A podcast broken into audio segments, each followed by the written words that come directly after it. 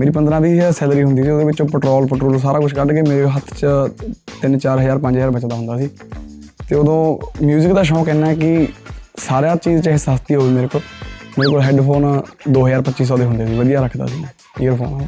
ਤੁਸੀਂ 10 ਲੋਕਾਂ ਨੂੰ ਫੋਲੋ ਕਰਦੇ ਹੋ ਤਾਂ ਤੁਹਾਨੂੰ 3 ਦਾ ਫੋਲੋ ਬੈਕ ਆਟੋਮੈਟਿਕਲੀ ਆ ਜਾਂਦਾ।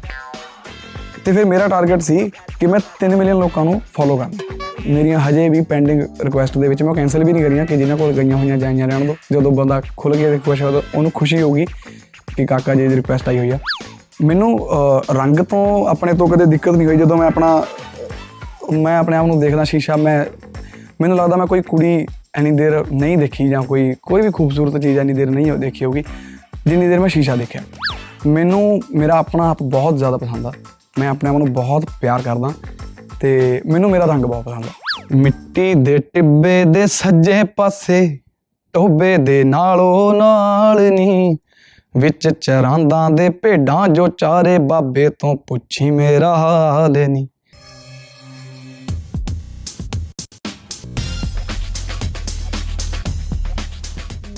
ਦਿਲ ਦੀ ਗੱਲ। ਸਤਿ ਸ਼੍ਰੀ ਅਕਾਲ ਜੀ, ਮੈਂ ਕਾਕਾ ਤੇ ਅੱਜ ਆਪਾਂ ਕਰਾਂਗੇ 9X ਸਟੇਸ਼ਨ ਦੇ ਨਾਲ ਦਿਲ ਦੀ ਗੱਲ। ਮਿੱਟੀ ਦੇ ਟਿੱਬੇ ਗਾਣੇ ਦੀ ਇੰਸਪੀਰੇਸ਼ਨ ਕਿੱਥੋਂ ਆਈ ਸੀ? ਇਹ ਐਕਚੁਅਲੀ ਜਦੋਂ ਇਹ ਗਾਣਾ, ਇਹ ਵੀ ਪੁਰਾਣਾ ਕਾਫੀ ਮੇਰਾ ਲਿਖਿਆ ਹੋਇਆ, ਜਦੋਂ ਮੈਂ ਮੇਬੀ ਜਾਂ ਤਾਂ ਨੋਇਡਾ ਜਾਂ ਦਿੱਲੀ ਦੇ ਪੋਲਿਊਸ਼ਨ 'ਚੋਂ ਨਿਕਲ ਕੇ ਜਦੋਂ ਮੈਂ ਪੰਜਾਬ ਦੁਬਾਰਾ ਆਇਆ ਅਤੇ ਮੈਂ ਆਫਿਸ ਜਾ ਰਿਹਾ ਸੀ ਰਸਤੇ 'ਚ, ਤਾਂ ਉਹ ਮੈਨੂੰ ਉਹ ਜਿਵੇਂ ਹਵਾ ਵਧੀਆ ਲੱਗਦੀ ਹੈ ਨਾ, ਥੋੜ੍ਹਾ ਜਿਹਾ ਉੱਧਰੋਂ ਆ ਕੇ ਆਪਾਂ ਨੂੰ ਸਾਰੇ ਜੋ ਵੀ ਉੱਧਰੋਂ ਆਉਂਦਾ ਨਾ, ਪੰਜਾਬ 'ਚ ਐਂਟਰ ਹੁੰਦੇ ਹੀ ਆਪਾਂ ਨੂੰ ਖੁੱਲ੍ਹਾ ਜਿਹਾ ਸਾਹ ਹੁੰਦਾ ਤਾਂ ਹਵਾ ਵਧੀਆ ਲੱਗਦੀ ਹੈ, ਹਰਿਆਲੀ ਵਧੀਆ ਲੱਗਦੀ ਹੈ। ਅਤੇ ਉਹ ਮਿੱਟੀ ਦਾ ਡਿੱਬਾ ਜਿਹਾ ਦੇਖਿਆ ਇੱਕ ਸਾਈਡ 'ਤੇ, ਫਿਰ ਇੱਧਰ ਕੋਈ ਕਿਸੇ ਨੂੰ ਖੜ੍ਹੇ ਹੋਏ ਦੇਖਿਆ ਮੈਂ, ਫਿਰ ਉਹਨੂੰ 2-3 ਦਿਨ ਜਦੋਂ ਮੇਰਾ ਸਫ਼ਰ ਚੱਲਦਾ ਰਿਹਾ, ਫਿਰ ਮੈਂ ਉਹਨੂੰ ਵਾਰ-ਵਾਰ ਦੇਖਿਆ। ਤਾਂ ਉੱਥੋਂ ਮੇਰੀ ਕਹਾਣੀ ਬਣਨੀ ਸ਼ੁਰੂ ਹੋ ਗਈ ਕਿ ਜੇ ਇਹ ਮੇਰਾ ਹੁਣ ਦਾ ਟਾਈਮ ਨਾ ਹੁੰਦਾ ਆਪਣਾ, ਕਿ ਜੇ ਇਹੀ ਲਵ ਸਟੋਰੀ ਹੈ ਜਾਂ ਜੋ ਵੀ ਸਟੋਰੀ ਹੈ, ਵੀ ਇਹ 1900 ਉਦੋਂ ਦੀ ਹੁੰਦੀ ਜਦੋਂ ਪੋਲਿਊਸ਼ਨ ਬਿਲਕੁਲ ਹੈ ਹੀ ਨਹੀਂ ਸੀ ਕਿਤੇ, ਹੈ ਨਾ, ਜਦੋਂ ਮਸ਼ੀਨਰੀ ਬਹੁਤ ਘੱਟ ਸੀ, ਤਾਂ ਕੀ ਹੁੰਦਾ। ਫਿਰ ਮੈਂ ਆਫਿਸ ਦਾ ਕਾਰਖਾਨਾ ਬਣਾਇਆ, CT 100 ਨੂੰ ਆਪਣੇ ਨੂੰ ਘੋੜੀ ਬਣਾਇਆ, ਅਤੇ ਜਿਹੜਾ ਆਫਿਸ ਹੈ ਉਹਦਾ ਜਾਂ ਮੇਰਾ, ਉਹਨੂੰ ਮੈਂ ਬਣਾਇਆ ਆਪਣਾ ਉਹ ਕਾਰਖਾਨਾ ਬਣਾਤਾ ਟਾਈਪ ਕੁਛ। ਮੈਂ ਸਾਰਾ ਮਾਹੌਲ ਚੇਂਜ ਕਰਕੇ ਇਹਨੂੰ ਪੁਰਾਣੇ ਸਮੇਂ 'ਚ ਲੈ ਗਿਆ ਆਪਣੀ ਕਹਾਣੀ ਨੂੰ। ਇਹ ਅਸਲ 'ਚ ਇੱਕ ਸ਼ਾਰਟ ਸਟੋਰੀ ਸੀ ਪਹਿਲਾਂ ਮੇਰੀ। ਕਾਕਾ, ਕਦੇ ਸੋਚਿਆ ਨਹੀਂ ਕਿ ਸਕਰੀਨ ਪਲੇ ਵਾਲੇ ਗਾਣੇ ਲਿਖ ਲੈਣਾ, ਹੁਣ ਕੋਈ ਫਿਲਮ ਵੀ ਲਿਖ ਲਈਏ? ਨਹੀਂ, ਮੈਨੂੰ ਕਹਾਣੀਆਂ ਪੜ੍ਹਨਾ ਅਤੇ ਲਿਖਣਾ ਪਸੰਦ ਹੈ ਜੀ। ਮੈਂ ਪੜ੍ਹਦਾ ਜ਼ਿਆਦਾ, ਲਿਖਦਾ ਘੱਟ ਆ, ਅਤੇ ਇਹ ਸ਼ਾਇਦ ਉਸੇ ਕਰਕੇ ਕਿਉਂਕਿ ਮੈਂ ਨਾਵਲਸ ਵਗੈਰਾ, ਕਹਾਣੀਆਂ ਪੰਜਾਬੀ, ਹਿੰਦੀ, ਇੰਗਲਿਸ਼ ਪੜ੍ਹਦਾ ਰਿਹਾ। ਤਾਂ ਤੁਸੀਂ ਜਿਵੇਂ ਕੈਨੇਡਾ ਗੇੜੀ ਵੀ ਸੁਣਦੇ ਹੋ ਨਾ, ਕਈ ਜਿਹੜੇ ਮੈਨੂੰ ਕਹਿੰਦੇ ਨੇ ਵੀ ਸਕਰੀਨ ਪਲੇ ਹੀ ਹੈ ਨਾ, ਕੌਫੀ ਵਾਲਾ ਕੱਪ ਸੱਜੇ ਹੱਥ 'ਚ, ਖੱਬੇ ਥੱਲੇ ਬਾਲਕਨੀ ਜੰਗਲਾ, ਗਮਲੇ ਲਟਕ ਰਹੇ ਨੇ ਜਾਵਾਂ। ਮੈਨੂੰ ਮਾਹੌਲ ਨੂੰ ਬਿਆਨ ਕਰਨਾ ਚੰਗਾ ਲੱਗਦਾ ਅਤੇ ਮੈਨੂੰ ਲੱਗਦਾ ਕਿ ਉਹ ਪੜ੍ਹ ਕੇ ਸ਼ਾਇਦ ਮੈਨੂੰ ਆ ਵੀ ਗਿਆ ਕਿ ਬਿਆਨ ਕਰਨਾ ਕਿਵੇਂ ਆ। ਕਿਤਾਬਾਂ ਪੜ੍ਹਨ ਨਾਲ ਮੈਨੂੰ ਇਹ ਨਹੀਂ ਪਤਾ ਲੱਗਿਆ ਕਿ ਮੈਂ ਲਿਖਣਾ ਕੀ ਹੈ, ਮੈਨੂੰ ਇਹ ਪਤਾ ਲੱਗਿਆ ਕਿਵੇਂ ਲਿਖਣਾ। ਅਤੇ ਕਿਸੇ ਹੋਰ ਦੀ ਜਦੋਂ ਮੈਂ ਆਪਣੇ ਫੈਨਸ ਨੂੰ ਕਈ ਵਾਰ ਰਿਕੁਐਸਟ ਵੀ ਕਰਦਾ ਹੁੰਦਾ ਕਿ ਜਦੋਂ ਮੇਰਾ ਗਾਣਾ ਸੁਣਦੇ ਨੇ ਤਾਂ ਉਹਨੂੰ ਸਿਰਫ ਦੇਖਣ ਨਾ, ਦੇਖਣ ਤੋਂ ਬਾਅਦ ਉਹਨੂੰ ਸਿਰਫ ਅੱਖਾਂ ਬੰਦ ਕਰਕੇ ਇੱਕ ਵਾਰ ਸੁਣ ਕੇ ਵੀ ਦੇਖਣ, ਕਿਉਂਕਿ ਜੋ ਬੰਦੇ ਦੀ ਇਮੈਜੀਨੇਸ਼ਨ ਹੁੰਦੀ ਹੈ ਉਹ ਕੋਈ ਵੀ ਕੈਮਰਾ ਫਿਲਮਾ ਨਹੀਂ ਸਕਦਾ।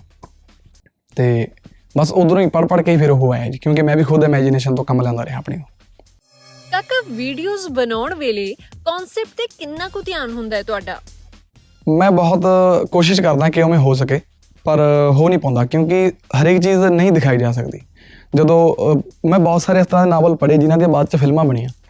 ਜੇ ਤੁਸੀਂ ਪਹਿਲਾਂ ਕੋਈ ਪੜ੍ਹ ਲਿਆ ਅਤੇ ਉਹਨੂੰ ਬਾਅਦ 'ਚ ਫਿਲਮ ਦੇਖਦੇ ਹੋ, ਕੋਈ ਮੂਵੀ ਦੇਖਦੇ ਹੋ, ਤੁਸੀਂ ਡਿਸਅਪੁਆਇੰਟ ਹੋਵੋਗੇ ਹਮੇਸ਼ਾ, ਕਿਉਂਕਿ ਜਦੋਂ ਤੁਸੀਂ ਪੜ੍ਹ ਰਹੇ ਹੋ ਤੁਸੀਂ ਆਪਣੀ ਇਮੈਜੀਨੇਸ਼ਨ ਯੂਜ਼ ਕਰ ਰਹੇ ਹੋ, ਤੁਸੀਂ ਆਪਣੇ ਪਸੰਦ ਦੇ ਕਿਰਦਾਰ, ਆਪਣੇ ਪਸੰਦ ਦੀ ਲੋਕੇਸ਼ਨ, ਸਾਰਾ ਕੁਛ ਤੁਹਾਡਾ ਹੈ ਨਾ ਆਪਣੀ ਪਸੰਦ ਦਾ ਹੁੰਦਾ। ਅਤੇ ਜਦੋਂ ਆਪਾਂ ਸ਼ੂਟ ਕਰਦੇ ਹਾਂ ਤਾਂ ਉਦੋਂ ਕਾਫੀ ਕੁਛ ਬਦਲ ਜਾਂਦਾ, ਤੁਹਾਨੂੰ ਕੁਛ ਚੀਜ਼ਾਂ ਨਹੀਂ ਪਸੰਦ ਆਉਂਦੀਆਂ। ਪਰ ਜਿਨ੍ਹਾਂ ਨਾਲ ਹੁਣ ਮੈਂ ਕੰਮ ਕਰ ਰਿਹਾ ਡਾਇਰੈਕਟਰਸ ਨਾਲ, ਉਹ ਬਹੁਤ ਨੇੜੇ ਨੇ, ਜਿੰਨੇ ਕੁ ਮੈਂ ਲਿਰਿਕਸ ਲਿਖਦਾ, ਜਿਵੇਂ ਦਾ ਮੈਂ ਲਿਖਦਾ, ਉਹਦੇ ਬਹੁਤ ਜ਼ਿਆਦਾ ਨੇੜੇ ਜਾ ਕੇ ਕੰਮ ਕਰਦੇ ਨੇ। ਕਾਕਾ, ਅਸਲ 'ਚ ਸਿਹਰੇ ਦੀ ਕੀਮਤ ਪਤਾ ਕਰਨੀ ਸ਼ੁਰੂ ਕਰਤੀ ਜਾਂ ਨਹੀਂ? ਨਹੀਂ, ਮੈਂ ਆਪਣੇ ਵਿਆਹ ਦੇ ਹੱਕ 'ਚ ਨਹੀਂ ਹੈਗਾ ਜੀ। ਮੈਂ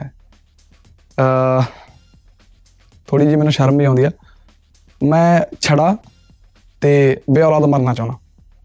ਕਾਕਾ, ਗਾਣਿਆਂ ਦੇ ਵਿੱਚ ਤਾਂ ਕੈਨੇਡਾ ਗੇੜੀਆਂ ਲਾਉਂਦੇ ਹੋ, ਪਰ ਅਸਲ 'ਚ ਕਿਹੜੀ ਥਾਂ ਘੁੰਮਣ ਦਾ ਦਿਲ ਕਰਦਾ ਹੈ? ਪੂਰੀ ਧਰਤੀ ਜੀ, ਛੋਟਾ ਜਿਹਾ ਗਲੋਬਲ ਪਿੰਡ ਆਪਣਾ, ਪੂਰਾ ਆਪਾਂ ਨੇ ਕਵਰ ਕਰ ਲੈਣਾ ਹੌਲੀ ਹੌਲੀ। ਕਾਕਾ, ਇੰਸਟਾਗ੍ਰਾਮ ਯੂਜ਼ਰ ਨੇਮ 'ਚ ਕਾਕਾ ਦੇ ਨਾਲ ਜੀ ਲਾਉਣ ਦਾ ਕੀ ਰੀਜ਼ਨ ਹੈ? ਕੀ ਗੱਲ ਯੂਜ਼ਰ ਨੇਮ ਨਹੀਂ ਮਿਲ ਰਿਹਾ ਸੀ? ਬਸ ਤੁਸੀਂ ਆਪ ਹੀ ਜਵਾਬ ਦਿੱਤਾ ਜੀ ਕਿਉਂਕਿ ਦੇਖੋ ਜਦੋਂ ਯੂਜ਼ਰ ਨੇਮ ਦੇ ਵਿੱਚ ਜੀ ਲੱਗਿਆ ਹੋਇਆ, ਅਦਰਵਾਈਜ਼ ਜਿਹੜਾ ਨੋਰਮਲ ਨੇਮ ਰੱਖਿਆ ਉਹ 'ਤੇ ਸਿਰਫ ਕਾਕਾ ਹੈ।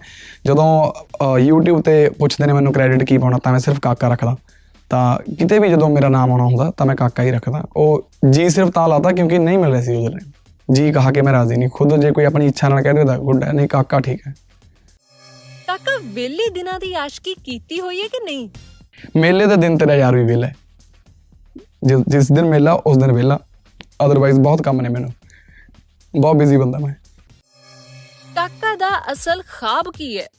4 ਬਿੱਗੇ ਵਿੱਚ ਖੁਸ਼ਬੂ ਉਗਾਉਣੀ ਹਾਲੇ ਕਾਕੇ ਦਾ ਖਾਬ ਵੀ ਹੈ। ਅਜੀਬ ਜਿਹੇ ਕੰਮ ਨੇ, ਅਜੀਬ ਜਿਹੇ ਸ਼ੌਂਕ ਨੇ। ਮੈਂ ਜਿਹੜਾ ਮੇਰਾ ਖਾਬ ਸੀ ਉਦੋਂ, ਇਹ ਹਜੇ ਵੀ ਪੈਂਡਿੰਗ ਆ ਕਿ 4 ਬਿੱਗੇ ਦੇ ਵਿੱਚ ਮੈਂ ਗੁਲਾਬ ਜਾਂ ਕੋਈ ਫੁੱਲਾਂ ਦੀ ਖੇਤੀ ਕਰਕੇ ਦਿਖਣਾ ਚਾਹੁੰਦਾ।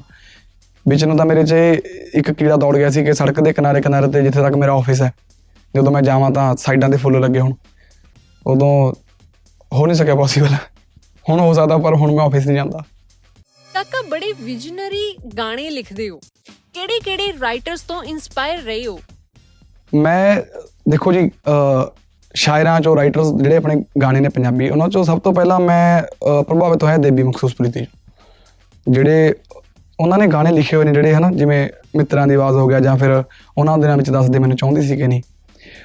ਜਦੋਂ ਤੁਸੀਂ ਉਹ ਗਾਣਾ ਸੁਣੋਗੇ, ਉਹਨਾਂ ਦਿਨਾਂ ਵਿੱਚ ਦੱਸਦੇ ਮੈਨੂੰ ਚਾਹੁੰਦੀ ਸੀ ਕਿ ਨਹੀਂ, ਉਹਦੇ ਵਿੱਚ ਤੁਹਾਨੂੰ ਵੀਡੀਓ ਦੇਖਣ ਦੀ ਲੋੜ ਹੀ ਨਹੀਂ। ਉਹ ਵਿਜ਼ਨਰੀ ਆ, ਉਵੇਂ ਤੁਹਾਡੀ ਇਮੈਜੀਨੇਸ਼ਨ ਤੋਂ ਕੰਮ ਲੈਣ ਵਾਲਾ ਗਾਣਾ ਹੋ। ਅਤੇ ਉਹ ਤੋਂ ਬਾਅਦ ਜਿਵੇਂ ਤੂਤਾਂ ਵਾਲਾ ਖੂਹ ਇੱਕ ਨਾਵਲ ਹੈ ਹਨਾ, ਸੋਹਣ ਸਿੰਘ ਸ਼ੀਤਲ, ਮੈਂ ਭੁੱਲ ਜਾਣਾ ਅਸਲ 'ਚ, ਮੇਰੀ ਮੈਮਰੀ ਥੋੜ੍ਹੀ ਖਰਾਬ ਆ। ਅਤੇ ਉਹ ਨਾਵਲ ਦੇ ਵਿੱਚ ਜਦੋਂ ਪੜ੍ਹਦੇ ਹਾਂ ਨਾ, ਤਾਂ ਉਹ ਜਿਹੜਾ ਵੀ ਰਾਈਟਰ ਹੋਵੇ, ਉਹ ਮੈਂ ਨਾਮ ਭੁੱਲ ਗਿਆ, ਪਰ ਕਿਆ ਕਮਾਲ ਦਾ ਲਿਖਿਆ। ਫਿਰ ਮੰਟੋ ਹੈ, ਸਾਦਤ ਹਸਨ ਮੰਟੋ, ਉਹਦੀਆਂ ਸ਼ਾਰਟ ਸਟੋਰੀਜ਼ ਪੜ੍ਹੀਆਂ। ਉਹ ਥੋੜ੍ਹਾ ਜਿਹਾ ਮੈਨੂੰ ਲੱਗਦਾ ਮੇਰੇ ਵਰਗਾ ਕਿਰਦਾਰ ਲੱਗਦਾ ਮੈਨੂੰ, ਕਈ ਵਾਰੀ ਕਨਫਿਊਜ਼ ਰੋਲ ਜਿਹਾ ਹੋਇਆ ਥੋੜ੍ਹਾ ਜਿਹਾ, ਉਵੇਂ। ਬਹੁਤ ਸਾਰੇ ਰਾਈਟਰ ਨੇ, ਮੈਂ ਸਾਰਿਆਂ ਦੇ ਨਾਮ ਨਹੀਂ ਦੱਸ ਸਕਦਾ ਜੀ। ਕਾਕਾ ਸਿੰਗਰ ਅਤੇ ਲਿਰਿਸਿਸਟ ਤਾਂ ਹੋਈ, ਪਰ ਮਿਊਜ਼ਿਕ ਕਦੋਂ ਤੋਂ ਕਰਨ ਲੱਗ ਪਏ? ਇਹ ਤਾਂ ਜੀ ਸ਼ੁਰੂ ਜਦੋਂ ਦੇਖੋ ਲੋਕਡਾਊਨ ਦੇ ਵਿੱਚ ਵਿਹਲਾ ਬੈਠਾ ਸੀ ਹੈ ਨਾ, ਜਦੋਂ ਮੈਂ ਤਾਂ ਮੇਰੇ ਕੋਲ ਓਪੋ ਫੋਨ ਮੋਬਾਈਲ ਆਪਣਾ ਸੀ, ਹੁਣ ਵੀ ਹੈਗਾ ਹਜੇ ਤੱਕ ਮੈਂ ਰੱਖਿਆ ਸਾਂਭ ਕੇ। ਉਹਦੇ ਵਿੱਚ ਜਦੋਂ ਲੋਕਡਾਊਨ ਦੇ ਪਹਿਲੇ 2 ਮਹੀਨੇ ਤਾਂ ਮੈਂ ਕਰਤੇ ਵੇਸਟ, ਕਦੇ ਇੰਸਟਾਗ੍ਰਾਮ, ਕਦੇ YouTube, ਕਦੇ ਕੁਝ ਵੀ ਚਲਾ ਰਿਹਾ, ਪੂਰਾ ਵੇਸਟ ਟੋਟਲੀ। ਬੁੱਕਸ ਪੜ੍ਹੀਆਂ ਉਹ ਤੋਂ, ਜਿਹੜਾ ਲਾਸਟ ਮਹੀਨਾ ਉਹਦੇ ਵਿੱਚ ਕਦੇ ਕੋਈ ਨਾਵਲ ਪੜ੍ਹ ਰਿਹਾ, ਕੁਛ ਪੜ੍ਹ ਰਿਹਾ। ਜਦੋਂ ਉੱਧਰੋਂ ਵੀ ਬੋਰ ਹੋ ਗਿਆ ਮੈਂ ਫਿਰ ਕੀ ਕਰਿਆ, ਮੇਰੇ ਦਿਮਾਗ ਨੇ ਮੈਨੂੰ ਕਿਹਾ ਕਿ ਇਸ ਟਾਈਮ ਨੂੰ ਤੂੰ ਯੂਜ਼ ਕਰ ਸਕਦਾ। ਫਿਰ ਮੈਂ FL ਸਟੂਡੀਓ, ਇੱਕ ਫੋਨ ਵਰਜ਼ਨ ਆਉਂਦਾ ਮੋਬਾਈਲ ਵਰਜ਼ਨ, ਅਤੇ ਉਹ ਮੈਂ ਫੋਨ ਦੇ ਵਿੱਚ ਇੰਸਟਾਲ ਕਰਿਆ। ਫਿਰ ਉੱਥੋਂ ਮੈਂ ਉਹਨੂੰ ਸਿੱਖਣਾ ਸ਼ੁਰੂ ਕਰਿਆ ਥੋੜ੍ਹਾ, ਕਿਵੇਂ ਬੀਟ ਬਣਦੀ ਹੈ, ਕਿਵੇਂ ਆਪਾਂ ਟੈਂਪੋ ਸੈੱਟ ਕਰ ਸਕਦੇ ਹਾਂ, ਕਿਵੇਂ ਹੈ ਨਾ ਕੋਈ ਵੀ ਪਿਆਨੋ ਜਾਂ ਇੰਸਟਰੂਮੈਂਟ ਕਿਵੇਂ ਚਲਾ ਸਕਦੇ ਹਾਂ। ਉਹਦੇ ਵਿੱਚ ਹਾਰਮੋਨੀਅਮ ਮੈਨੂੰ ਥੋੜ੍ਹਾ ਪਹਿਲਾਂ ਆਉਂਦਾ ਸੀ। ਜਦੋਂ ਤੁਹਾਨੂੰ ਕੀਜ਼ ਦਾ ਪਤਾ ਵੀ ਹਾਂ ਵੀ ਸੁਰਾਂ ਦਾ ਪਤਾ ਥੋੜ੍ਹਾ ਜਿਹਾ, ਤਾਂ ਉਹ ਈਜ਼ੀ ਹੋ ਜਾਂਦਾ। ਤਾਂ ਉਦੋਂ ਕਹਿ ਲੈਣ ਦੇ, ਜਦੋਂ ਮੇਰਾ ਪਹਿਲਾ ਗਾਣਾ ਹੈ ਉਹਦਾ ਅਸਲ 'ਚ ਪਹਿਲਾਂ ਮਿਊਜ਼ਿਕ ਬਣਾਉਣ ਦੀ ਮੈਂ ਕੋਸ਼ਿਸ਼ ਕਰੀ। ਉਹ ਇੱਕ ਪੂਰਾ ਮਹੀਨਾ ਮੈਂ ਬਣਾਉਂਦਾ ਰਿਹਾ ਉਹਨੂੰ, ਹਾਲਾਂਕਿ ਉਹ ਵਧੀਆ ਨਹੀਂ ਸੀ, ਕਿਉਂਕਿ ਉਹ ਵਧੀਆ ਨਹੀਂ ਲੱਗਿਆ। ਜਦੋਂ ਐਰੋ ਸਾਊਂਡਸ ਨਾਲ ਮੇਰੀ ਗੱਲ ਹੋਈ ਤਾਂ ਜੋ ਉਹਨੇ ਬਣਾ ਕੇ ਭੇਜਿਆ ਮੈਨੂੰ, ਉਹ ਜ਼ਿਆਦਾ ਵਧੀਆ ਲੱਗਾ ਮੇਰੇ ਨਾਲੋਂ। ਤਾਂ ਸਾਡੀ ਦੋਹਾਂ ਦੀ ਸਲਾਹ ਹੋਈ ਇਹ ਕਿ ਉਹਦੇ ਵਾਲਾ ਵਰਜ਼ਨ ਹੋਊਗਾ। ਫਿਰ ਤੀਜੀ ਸੀਟ ਦਾ ਮਿਊਜ਼ਿਕ ਮੈਂ ਖੁਦ ਕਰਕੇ ਭੇਜਿਆ, ਉਹ ਵੀ ਮੈਂ ਉਹਨੂੰ ਪੁੱਛਿਆ, ਮੈਂ ਵੀਰੇ ਜੇ ਤੂੰ ਕਹੇਗਾ ਤਾਂ, ਜੇ ਤੇਰੇ ਵੱਲੋਂ ਪਾਸ ਆ, ਕਿਉਂਕਿ ਉਹਨੂੰ ਮਿਊਜ਼ਿਕ ਦੀ ਨੌਲੇਜ ਬਹੁਤ ਆ ਮੇਰੇ ਨਾਲੋਂ ਜ਼ਿਆਦਾ, ਕਿਉਂਕਿ ਉਹਨੂੰ 8 ਸਾਲ ਹੋ ਗਏ, ਮੈਨੂੰ ਲੱਗਦਾ 8-9 ਸਾਲ ਇਹ ਕੰਮ ਕਰਦੇ ਨੇ। ਤਾਂ ਉਹਨੇ ਕਿਹਾ ਕਿ ਇਹ ਵੀ ਹਜੇ ਸਹੀ ਨਹੀਂ ਹੈਗਾ, ਕਿ ਜੇ ਤੁਸੀਂ ਕਹਿੰਦੇ ਹੋ ਮੈਂ ਇਸ ਨੂੰ ਮਿਕਸ ਮਾਸਟਰ ਕਰ ਦੇਣਾ। ਉਹ ਮਿਕਸ ਮਾਸਟਰ ਕਰਦਾ ਸੀ।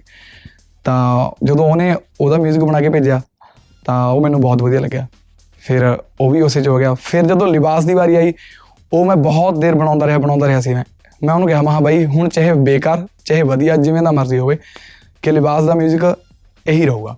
ਫਿਰ ਉਹਨੇ ਕਹਿੰਦਾ ਠੀਕ ਹੈ ਬਾਈ, ਜਿਵੇਂ ਤੁਸੀਂ ਕਹਿੰਦੇ ਹੋ। ਤਾਂ ਲਿਬਾਸ, ਫਿਰ ਜਿਹੜਾ ਤੁਸੀਂ ਮਿਊਜ਼ਿਕ ਹੁਣ ਤੱਕ ਸੁਣਦੇ ਰਹੇ ਹੋ, ਉਹ FL ਸਟੂਡੀਓ ਓਪੋ ਦੇ ਵਿੱਚ ਬਣਿਆ ਹੋਇਆ। ਸਿਰਫ ਉਹਦਾ 8000 ਰੁਪਇਆ ਖਰਚਾ ਮਿਕਸਿੰਗ 'ਤੇ ਹੋਇਆ ਵਾ, ਅਤੇ ਉਹ ਕਿੰਨਾ ਹਿੱਟ ਹੋਇਆ ਗਾਣਾ। ਉਹ ਤੋਂ ਬਾਅਦ ਇੱਕ ਫਲੋਪ ਵੀ, ਗੰਦੇ ਮਿਊਜ਼ਿਕ ਵੀ ਕਰਦਾ ਮੈਂ, ਜਿਵੇਂ ਹਾਦਸੇ ਦਾ ਮਿਊਜ਼ਿਕ ਮੈਨੂੰ ਖੁਦ ਪਸੰਦ ਨਹੀਂ ਹੈਗਾ। ਕਾਕਾ ਮਿੱਟੀ ਦੇ ਟਿੱਬੇ ਗਾਣਾ ਸੁਣਾ ਦਿਓ ਫਿਰ। ਮਿੱਟੀ ਦੇ ਟਿੱਬੇ ਦੇ ਸੱਜੇ ਪਾਸੇ ਟੋਬੇ ਦੇ ਨਾਲੋਂ ਨਾਲ ਨੀ, ਵਿੱਚ ਚਰਾਂਦਾਂ ਦੇ ਭੇਡਾਂ ਜੋ ਚਾਰੇ, ਬਾਬੇ ਤੋਂ ਪੁੱਛੀ ਮੇਰਾ ਹਾਲ ਨੀ। ਸੜਕ ਵੱਲੀ ਤੇਰੇ ਕਮਰੇ ਦੀ ਖਿੜਕੀ ਦੀ ਤਖਤੀ ਤੇ ਲਿਖਿਆ ਏ ਨਾਂ ਮੇਰਾ, ਘੋੜੀ ਵੇਚੀ ਜਿੱਥੇ ਚਾਚੇ ਤੇਰੇ ਨੇ, ਉਹੀ ਹੈ ਜਾਣੇ ਗਰਾਂ ਮੇਰਾ। ਤੁਹਾਡਾ ਗਾਣਾ ਆਇਆ ਸੀ ਕਹਿ ਲੈਣ ਦੇ, ਤੇ ਕਾਕੇ ਦੇ ਦਿਲ ਵਿੱਚ ਇਸ ਵੇਲੇ ਕਿਹੜੀ ਐਸੀ ਗੱਲ ਹੈ ਜੋ ਉਹ ਕਿਸੇ ਨੂੰ ਕਹਿਣਾ ਚਾਹੁੰਦੇ ਨੇ ਪਰ ਕਹਿ ਨਹੀਂ ਪਾ ਰਹੇ? ਬਹੁਤ ਸਾਰੀਆਂ ਗੱਲਾਂ ਨੇ ਬਾਈ ਜੀ। ਪਰ ਮੈਂ ਮਤਲਬ ਕਿਸੇ ਨੂੰ ਜਦੋਂ ਮੈਂ ਗਾਣੇ ਲਿਖਦਾ ਨਾ ਇਹ ਕੋਈ ਖਾਸ ਟਾਰਗੇਟ ਕੁੜੀ ਨਹੀਂ ਹੁੰਦੀ ਕਿ ਕੁੜੀ ਆ ਮਸ਼ੂਕ ਆ ਜਾਂ ਕੋਈ ਇਸ਼ਕ ਮੁਹੱਬਤ ਨਹੀਂ, ਮੈਂ ਮੈਨੂੰ ਭੁਲੇਖਾ ਜਿਹਾ ਲੱਗਦਾ, ਵਹਿਮ ਜਿਹਾ ਲੱਗਦਾ ਹੈ ਨਾ। ਅਤੇ ਜਿਹੜੀਆਂ ਗੱਲਾਂ ਮੈਂ ਕਹਿਣਾ ਚਾਹੁੰਦਾ ਅਸਲ 'ਚ ਉਹ ਲੋਕਾਂ ਨੂੰ ਹੀ ਕਹਿਣਾ ਚਾਹੁੰਦਾ ਮੈਨੂੰ ਲੱਗਦਾ, ਅਤੇ ਉਹ ਗੀਤਾਂ ਦੇ ਜ਼ਰੀਏ ਲੋਕਾਂ ਨੂੰ ਹੀ ਇੱਕ ਇਕੱਠਾ ਕਰਕੇ ਇੱਕ ਕੁੜੀ ਬਣਾ ਕੇ ਜਾਂ ਮਸ਼ੂਕ ਬਣਾ ਕੇ ਜਾਂ ਜੋ ਵੀ। ਸ਼ਾਇਰ ਦਾ ਹਰੇਕ ਦਾ ਆਪਣਾ ਆਪਣਾ ਤਰੀਕਾ ਹੁੰਦਾ, ਜਿਵੇਂ ਦੇਬੀ ਸਾਹਿਬ ਨੇ ਕਿਹਾ ਨਹੀਂ ਕਿ ਜਦੋਂ ਵੀ ਕੋਈ ਗਾਣਾ ਲਿਖਦਾ ਤਾਂ ਹਰੇਕ ਸ਼ਾਇਰ ਦੀ ਮੈਂ ਨਹੀਂ ਹੁੰਦੀ, ਤਾਂ ਮੇਰੀ ਹਰ ਵਾਰ ਤੂੰ ਆ ਉਹ ਤੂੰ ਨਹੀਂ ਹੁੰਦੀ।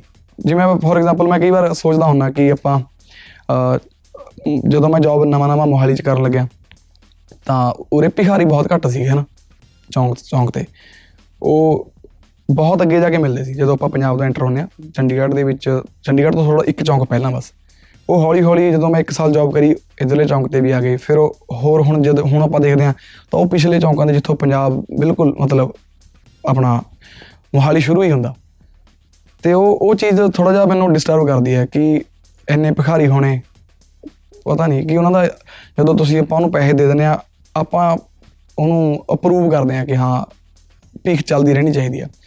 ਸਹਾਰਾ ਇੱਕ ਇੰਨੀ ਬੁਰੀ ਚੀਜ਼ ਹੈ, ਜੇ ਕਿਸੇ ਨੂੰ ਦਿੰਦੇ ਰਹੋ ਤਾਂ ਉਹ ਬੰਦਾ ਅਪਾਹਜ ਹੋ ਜਾਂਦਾ, ਚਾਹੇ ਉਹਦੇ ਹੱਥ ਪੈਰ ਸਲਾਮਤ ਵੀ ਹੋਣ। ਅਤੇ ਮੈਨੂੰ ਲੱਗਦਾ ਜੇ ਬੰਦਾ ਜਿੰਨਾ ਵੀ ਅਪਾਹਜ ਹੋਵੇ, ਜਿਹਨੇ ਕਰਕੇ ਖਾਣਾ ਉਹ ਖਾ ਹੀ ਸਕਦਾ। ਸਭ ਨੂੰ ਗੈਰਤ ਦੇ ਦੇਣੀ ਕਿਸੇ ਨੂੰ ਕਿ ਮੈਂ ਕਿਸੇ ਤੋਂ ਮੰਗ ਕੇ ਨਹੀਂ ਖਾਣਾ ਜਾਂ ਮੈਂ ਆਪ ਕਮਾ ਕੇ ਖਾਣਾ, ਗੈਰਤ ਦੇ ਸਕਦੇ ਹੋ ਤਾਂ ਦਿਓ, ਮੈਂ ਭੀਖ ਦੇ ਹੱਕ 'ਚ ਨਹੀਂ ਹੈਗਾ। ਅਤੇ ਜੇ ਤੁਹਾਨੂੰ ਮੇਰੀ ਇਹ ਗੱਲ ਬੁਰੀ ਲੱਗਦੀ ਆ ਤਾਂ ਭਗਤ ਸਿੰਘ ਵੀ ਇਹ ਗੱਲ ਦੇ ਹੱਕ 'ਚ ਨਹੀਂ ਸੀਗੇ, ਕਿਉਂਕਿ ਮੈਂ ਭਗਤ ਸਿੰਘ ਬਾਰੇ ਥੋੜ੍ਹਾ ਜਿਹਾ ਪੜ੍ਹਿਆ ਤਾਂ ਉਹਨੇ ਵੀ ਇਹੀ ਕਿਹਾ ਕਿ ਭੀਖ ਲੈਣਾ ਅਤੇ ਭੀਖ ਦੇਣਾ ਇੱਕ ਬਰਾਬਰ ਦਾ ਹੀ ਕੰਮ ਆ, ਕੋਈ ਖਾਸ ਫਰਕ ਹੈ ਨਹੀਂ ਦੋਹਾਂ ਚੀਜ਼ਾਂ 'ਚ। ਕਾਕਾ, ਕਰੀਅਰ ਦੀ ਸ਼ੁਰੂਆਤ ਵੇਲੇ ਕਹਿ ਲੈਣ ਦੇ ਗਾਣਾ ਹੀ ਤੁਹਾਡੀ ਪਹਿਲੀ ਚੋਇਸ ਕਿਉਂ ਸੀ? ਕਹਿ ਲੈਣ ਦੇ ਜਦੋਂ ਮੈਂ ਲਿਖਿਆ ਜੀ ਤਾਂ ਉਦੋਂ ਅਸਲ 'ਚ ਕਹਿ ਲੈਣ ਦੇ ਤੋਂ ਪਹਿਲਾਂ ਮੈਂ 3 ਨੀ ਖਬਰਾਂ ਲਿਖਿਆ ਹੋਇਆ ਸੀ ਗਾਣਾ, 3 ਨੀ ਖਬਰਾਂ ਤੇਰੀਆਂ ਨਜ਼ਰਾਂ ਮੇਰੀਆਂ ਸਾਧਨਾਂ ਨੂੰ। ਉਹਦੇ ਵਿੱਚ ਇੱਕ ਲਾਈਨ ਦੇ ਵਿੱਚ 2-2 ਰਾਈਮ ਜਾਂ 3-3 ਰਾਈਮ ਹੈ ਨਾ, ਅਤੇ ਉਹ ਮੇਰੇ ਲਈ ਥੋੜ੍ਹੀ ਜਿਹੀ ਨਵੀਂ ਚੀਜ਼ ਸੀ, ਥੋੜ੍ਹਾ ਜਿਹਾ ਔਖਾ ਵੀ ਹੁੰਦਾ ਮੈਂ ਲਿਖਣਾ, ਥੋੜ੍ਹਾ ਜਿਹਾ ਟਾਈਮ ਲੱਗਦਾ ਅਤੇ ਉਹਨੂੰ ਪਰ ਉਹ ਇੱਕ ਗੇਮ ਪਲੇ ਕਰਨ ਵਾਂਗ ਹੋ ਜਾਂਦਾ, ਵਧੀਆ ਲੱਗਦਾ ਉਵੇਂ ਕਰਨਾ। ਅਤੇ ਜਦੋਂ ਉਹ ਮੈਂ ਗਾਣਾ ਕਿਸੇ ਨੂੰ ਸੁਣਾਇਆ, ਟੈਂਪਰੇਰੀ ਪਿਆਰ ਕਿਸੇ ਨੂੰ ਸੁਣਾਇਆ ਮੈਂ, ਤਾਂ ਉਹਨੇ ਕਿਹਾ ਕਿ 3 ਨੀ ਖਬਰਾਂ ਜ਼ਿਆਦਾ ਵਧੀਆ, ਉਹਦੀ ਕੰਪੋਜੀਸ਼ਨ ਅਤੇ ਉਹਦਾ ਲਿਰਿਕਸ, ਅਤੇ ਟੈਂਪਰੇਰੀ ਪਿਆਰ ਠੀਕ ਹੈ। ਅਤੇ ਫਿਰ ਮੈਨੂੰ ਲੱਗਿਆ ਵੀ ਜੇ 3 ਨੀ ਖਬਰਾਂ ਮੇਰੀ ਅਸਲ 'ਚ ਮੇਰੇ ਖੁਦ ਦੇ ਗਾਣੇ ਨਾਲ ਹੀ ਲੜਾਈ ਰਹਿੰਦੀ ਆ, ਮੈਨੂੰ ਕਿਸੇ ਹੋਰ ਨਾਲ ਕੰਪੀਟੀਸ਼ਨ ਜਾਂ ਕਰਨਾ ਹੁੰਦਾ ਨਹੀਂ, ਅਤੇ ਮੈਨੂੰ ਮੇਰੇ ਹੀ ਗਾਣੇ 'ਤੇ ਗੁੱਸਾ ਆ ਗਿਆ ਅਸਲ 'ਚ 3 ਨੀ ਖਬਰਾਂ 'ਤੇ ਕਿ ਵੀ ਤੇਰੇ 'ਚ ਐਡੀ ਕੀ ਗੱਲ ਆ ਵੀ ਜਿਹੜਾ ਮੈਂ ਮੇਰਾ ਇੱਕ ਹੋਰ ਗਾਣਾ ਤੇਰੇ ਤੋਂ ਪਿੱਛੇ ਰਹਿ ਰਿਹਾ, ਟੈਂਪਰੇਰੀ ਪਿਆਰ ਹੈ ਨਾ। ਫਿਰ ਉਹ ਰਾਈਮਸ ਦੀ ਗਲਤੀ, ਫਿਰ ਮੈਂ ਕਹਿ ਲੈਣ ਦੇ ਵਿੱਚ ਇੱਕ ਲਾਈਨ ਦੇ ਵਿੱਚ ਕਦੇ 3 ਕਿਤੇ 4 ਰਾਈਮਸ ਪਾ ਕੇ ਅਤੇ ਉਹਨਾਂ ਦੀ ਸੈਂਸ ਬਣਾਉਣਾ ਥੋੜ੍ਹਾ ਜਿਹਾ ਹੋਰ ਔਖਾ ਹੁੰਦਾ, ਪਰ ਉਵੇਂ ਬਹੁਤ ਵਧੀਆ ਲੱਗਦਾ ਕੰਮ ਕਰਕੇ।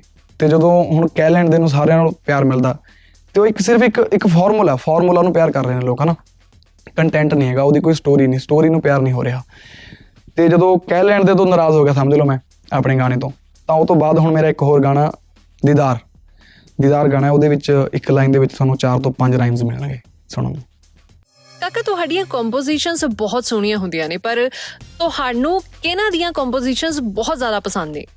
ਸਭ ਤੋਂ ਪਹਿਲੇ ਨੰਬਰ 'ਤੇ ਮੈਂ ਨਾਮ ਲਊਂਗਾ ਜੀ ਨੁਸਰਤ ਸਾਹਿਬ ਦਾ, ਕਿਉਂਕਿ ਮੈਂ ਉਹਨਾਂ ਦੀਆਂ ਕਵਾਲੀਆਂ ਸੁਣੀਆਂ, ਉਹਨਾਂ ਦੇ ਜੋ ਵੀ ਮਿਊਜ਼ਿਕ ਸੁਣਿਆ, ਜਿੰਨਾ ਵੀ ਰਿਮਿਕਸ ਵੀ ਸੁਣਦਾ ਰਿਹਾ, ਜਿਵੇਂ ਡਾਕਟਰ ਯੂਸ ਬਾਈ ਜੀ ਨੇ ਉਹਨਾਂ ਦੇ ਕਈ ਗਾਣੇ ਰਿਮਿਕਸ ਕਰੇ ਸੀ, ਅਤੇ ਉਹਨਾਂ ਦੇ ਕੰਪੋਜੀਸ਼ਨਸ ਦੇ ਬਰਾਬਰ ਮੈਨੂੰ ਕਿਤੇ ਹੋਰ ਕੰਪੋਜੀਸ਼ਨ ਦਿਖੀ ਨਹੀਂ ਕੋਈ ਵੀ। ਜਦੋਂ ਵੀ ਕੋਈ ਕਵਾਲੀਆਂ ਸੁਣਦੇ ਹਾਂ ਤਾਂ ਬਹੁਤ ਅਜੀਬ ਇੱਕ ਸਕੂਨ ਜਿਹਾ ਮਿਲਦਾ ਹੈ ਕਿ ਪਤਾ ਨਹੀਂ, ਬਿਆਨ ਨਹੀਂ ਕਰ ਸਕਦਾ ਜੀ। ਉਹ ਤੋਂ ਬਾਅਦ ਬਹੁਤ ਸਾਰੇ ਸਿੱਧੂ ਬਾਈ ਦੀਆਂ ਵੀ ਕੰਪੋਜੀਸ਼ਨ ਬਹੁਤ ਵਧੀਆ ਸੀ, ਬਹੁਤ ਜ਼ਿਆਦਾ। ਅਤੇ ਬੱਬੂ ਮਾਨ ਸਾਹਿਬ ਆਪਣਾ ਜਿਵੇਂ ਜਾਨੀ ਕੰਪੋਜ਼ ਕਰਦਾ ਨਾ, ਜਾਨੀ ਬਾਈ ਦੇ ਗਾਣੇ ਦੀ ਕੰਪੋਜੀਸ਼ਨ ਬਹੁਤ ਵਧੀਆ ਹੁੰਦੀ ਹੈ। ਮੇਰਾ ਯਾਰ ਹੱਸ ਰਿਹਾ ਹੈ ਬਾਰਿਸ਼ ਕੀ ਜਾਏ, ਬਹੁਤ ਵਧੀਆ ਕੰਪੋਜੀਸ਼ਨ। ਕਾਕਾ, ਤੁਸੀਂ ਇੰਸਟਾਗ੍ਰਾਮ 'ਤੇ ਲਗਭਗ 7000 ਜਾਣਿਆਂ ਨੂੰ ਫੋਲੋ ਕੀਤਾ ਹੋਇਆ, ਇਸ ਬਾਰੇ ਕੀ ਕਹਿਣਾ ਚਾਹੋਗੇ? ਇਹ ਤੁਸੀਂ ਬਹੁਤ ਵਧੀਆ ਸਵਾਲ ਪੁੱਛਿਆ ਜੀ। ਮੈਂ ਚਾਹੁੰਦਾ ਸੀ ਕੋਈ ਪੁੱਛੇ ਮੈਨੂੰ, ਪਰ ਹੁਣ ਤੱਕ ਕਿਸੇ ਇੰਟਰਵਿਊ 'ਚ ਪੁੱਛਿਆ ਨਹੀਂ। ਅਤੇ ਇਹ ਅਸਲ 'ਚ ਜਦੋਂ ਮੈਂ ਸ਼ੁਰੂ ਕਰ ਰਿਹਾ ਸੀ ਆਪਣਾ ਕਰੀਅਰ, ਉਦੋਂ ਪ੍ਰਮੋਸ਼ਨ ਲਈ ਪੈਸੇ, ਵੀਡੀਓ ਲਈ ਪੈਸੇ ਜਾਂ ਹਰ ਇੱਕ ਚੀਜ਼ ਲਈ ਪੈਸੇ, ਮੇਰੀ 15-20 ਹਜ਼ਾਰ ਸੈਲਰੀ ਹੁੰਦੀ ਸੀ, ਉਹਦੇ ਵਿੱਚੋਂ ਪੈਟਰੋਲ ਸਾਰਾ ਕੁਛ ਕੱਢ ਕੇ ਮੇਰੇ ਹੱਥ 'ਚ 3-4 ਹਜ਼ਾਰ 5 ਹਜ਼ਾਰ ਬਚਦਾ ਹੁੰਦਾ ਸੀ। ਅਤੇ ਉਦੋਂ ਮਿਊਜ਼ਿਕ ਦਾ ਸ਼ੌਂਕ ਇੰਨਾ ਕਿ ਸਾਰਾ ਚੀਜ਼ ਚਾਹੇ ਸਸਤੀ ਹੋਵੇ। ਮੇਰੇ ਕੋਲ ਹੈੱਡਫੋਨ 2500 ਦੇ ਹੁੰਦੇ ਸੀ, ਵਧੀਆ ਰੱਖਦਾ ਸੀ ਮੈਂ ਈਅਰਫੋਨ ਆਪਣੇ। ਅਤੇ ਉਦੋਂ ਮੈਂ ਇੱਕ ਤਰੀਕਾ ਲੱਭਿਆ ਕਿ ਇੰਸਟਾਗ੍ਰਾਮ 'ਤੇ ਜੇ ਆਪਾਂ ਕਿਸੇ ਨੂੰ ਤੁਸੀਂ 10 ਲੋਕਾਂ ਨੂੰ ਫੋਲੋ ਕਰਦੇ ਹੋ ਨਾ ਤਾਂ ਤੁਹਾਨੂੰ 3 ਦਾ ਫੋਲੋ ਬੈਕ ਆਟੋਮੈਟਿਕਲੀ ਆ ਜਾਂਦਾ। ਅਤੇ ਮੈਂ ਸੋਚਿਆ ਕਿ ਹੈ ਤਾਂ ਗੱਲ ਪ੍ਰਮੋਸ਼ਨ ਦੀ ਹੈ ਨਾ ਕਿ 1 ਮਿਲੀਅਨ ਲੋਕਾਂ ਤੱਕ ਆਪਾਂ ਨੇ ਆਪਣੀ ਚੀਜ਼ ਪਹੁੰਚਾਉਣੀ ਹੈ ਕਿ ਉਹ ਤੋਂ ਬਾਅਦ ਉਹਨਾਂ ਨੂੰ ਵਧੀਆ ਲੱਗੇ ਨਾ ਲੱਗੇ ਉਹ ਰਿਸਪੌਂਸ ਮਿਲ ਜਾਣਾ।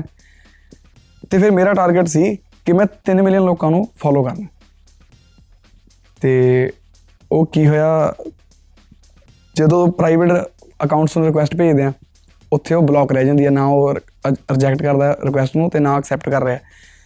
ਅਤੇ ਉੱਥੇ ਮੇਰੀਆਂ ਹਜੇ ਵੀ ਪੈਂਡਿੰਗ ਰਿਕੁਐਸਟ ਦੇ ਵਿੱਚ ਮੈਂ ਕੈਂਸਲ ਵੀ ਨਹੀਂ ਕਰੀਆਂ ਕਿ ਜਿਨ੍ਹਾਂ ਕੋਲ ਗਈਆਂ ਹੋਈਆਂ ਜਾਈਆਂ ਰਹਿਣ ਦੋ। ਜਦੋਂ ਬੰਦਾ ਖੁੱਲ੍ਹ ਕੇ ਖੁਸ਼ ਹੋਇਆ ਉਹਨੂੰ ਖੁਸ਼ੀ ਹੋਊਗੀ ਕਿ ਕਾਕਾ ਜੀ ਦੀ ਰਿਕੁਐਸਟ ਆਈ ਹੋਈ ਆ।